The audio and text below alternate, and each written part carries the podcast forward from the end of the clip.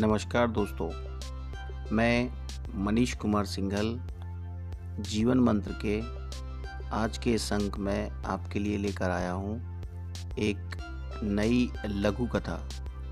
लघु कथा का शीर्षक है, किसान का बैल। एक बार की बात है, एक किसान का बैल कुएँ में गिर गया। उस बैल ने खूब कोशिश की कुएँ से बाहर निकलने की।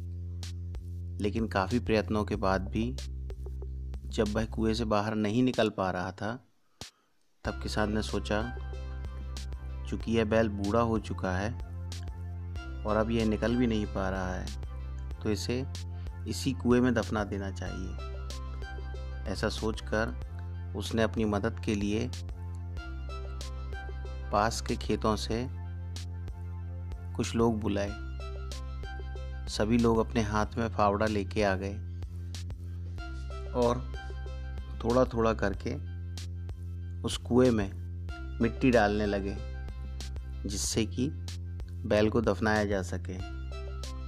जो बैल अभी कुछ देर पहले ज़ोर ज़ोर से रो रहा था, रभा रहा था, चीख रहा था, अचानक ही शांत हो गया। उसकी समझ में सब कुछ आने लगा। अब वह सोचने लगा कि उसके साथ क्या होने वाला है। तभी कुछ आश्चर्यजनक परिवर्तन हुआ। जब सब लोग फावड़े से कुएँ में मिट्टी डाल रहे थे तो जैसे जैसे कुएँ में मिट्टी पड़ती वैसे वैसे वो बैल उस मिट्टी पे चढ़कर धीरे धीरे अपने लिए जगह बनाने लगा। जैसे जैसे मिट्टी और बढ़ती गई, बैल सीढ़ी बनाकर ऊपर आने लगा और अंत में आखिरी सीढ़ी पकड़कर कुएँ से बाहर निकल गया। दोस्तों, हमारा जीवन भी कुछ ऐसा ही है।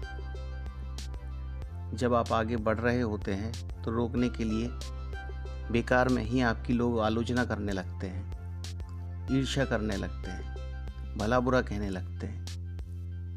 कोई आपसे आगे निकलने के लिए ऐसे ऐसे रास्ते अपनाएँगे जो आपके आदर्शों के विरुद्ध होंगे।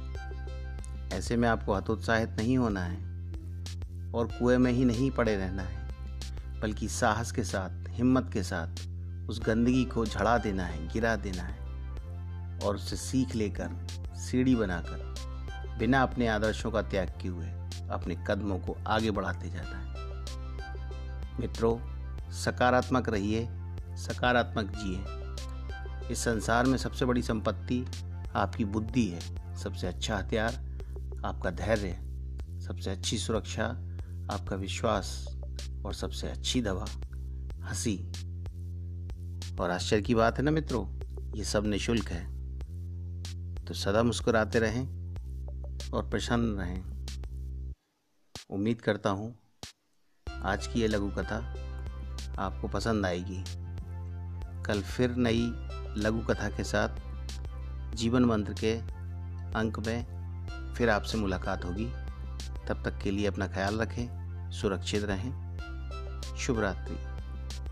धन्यवाद।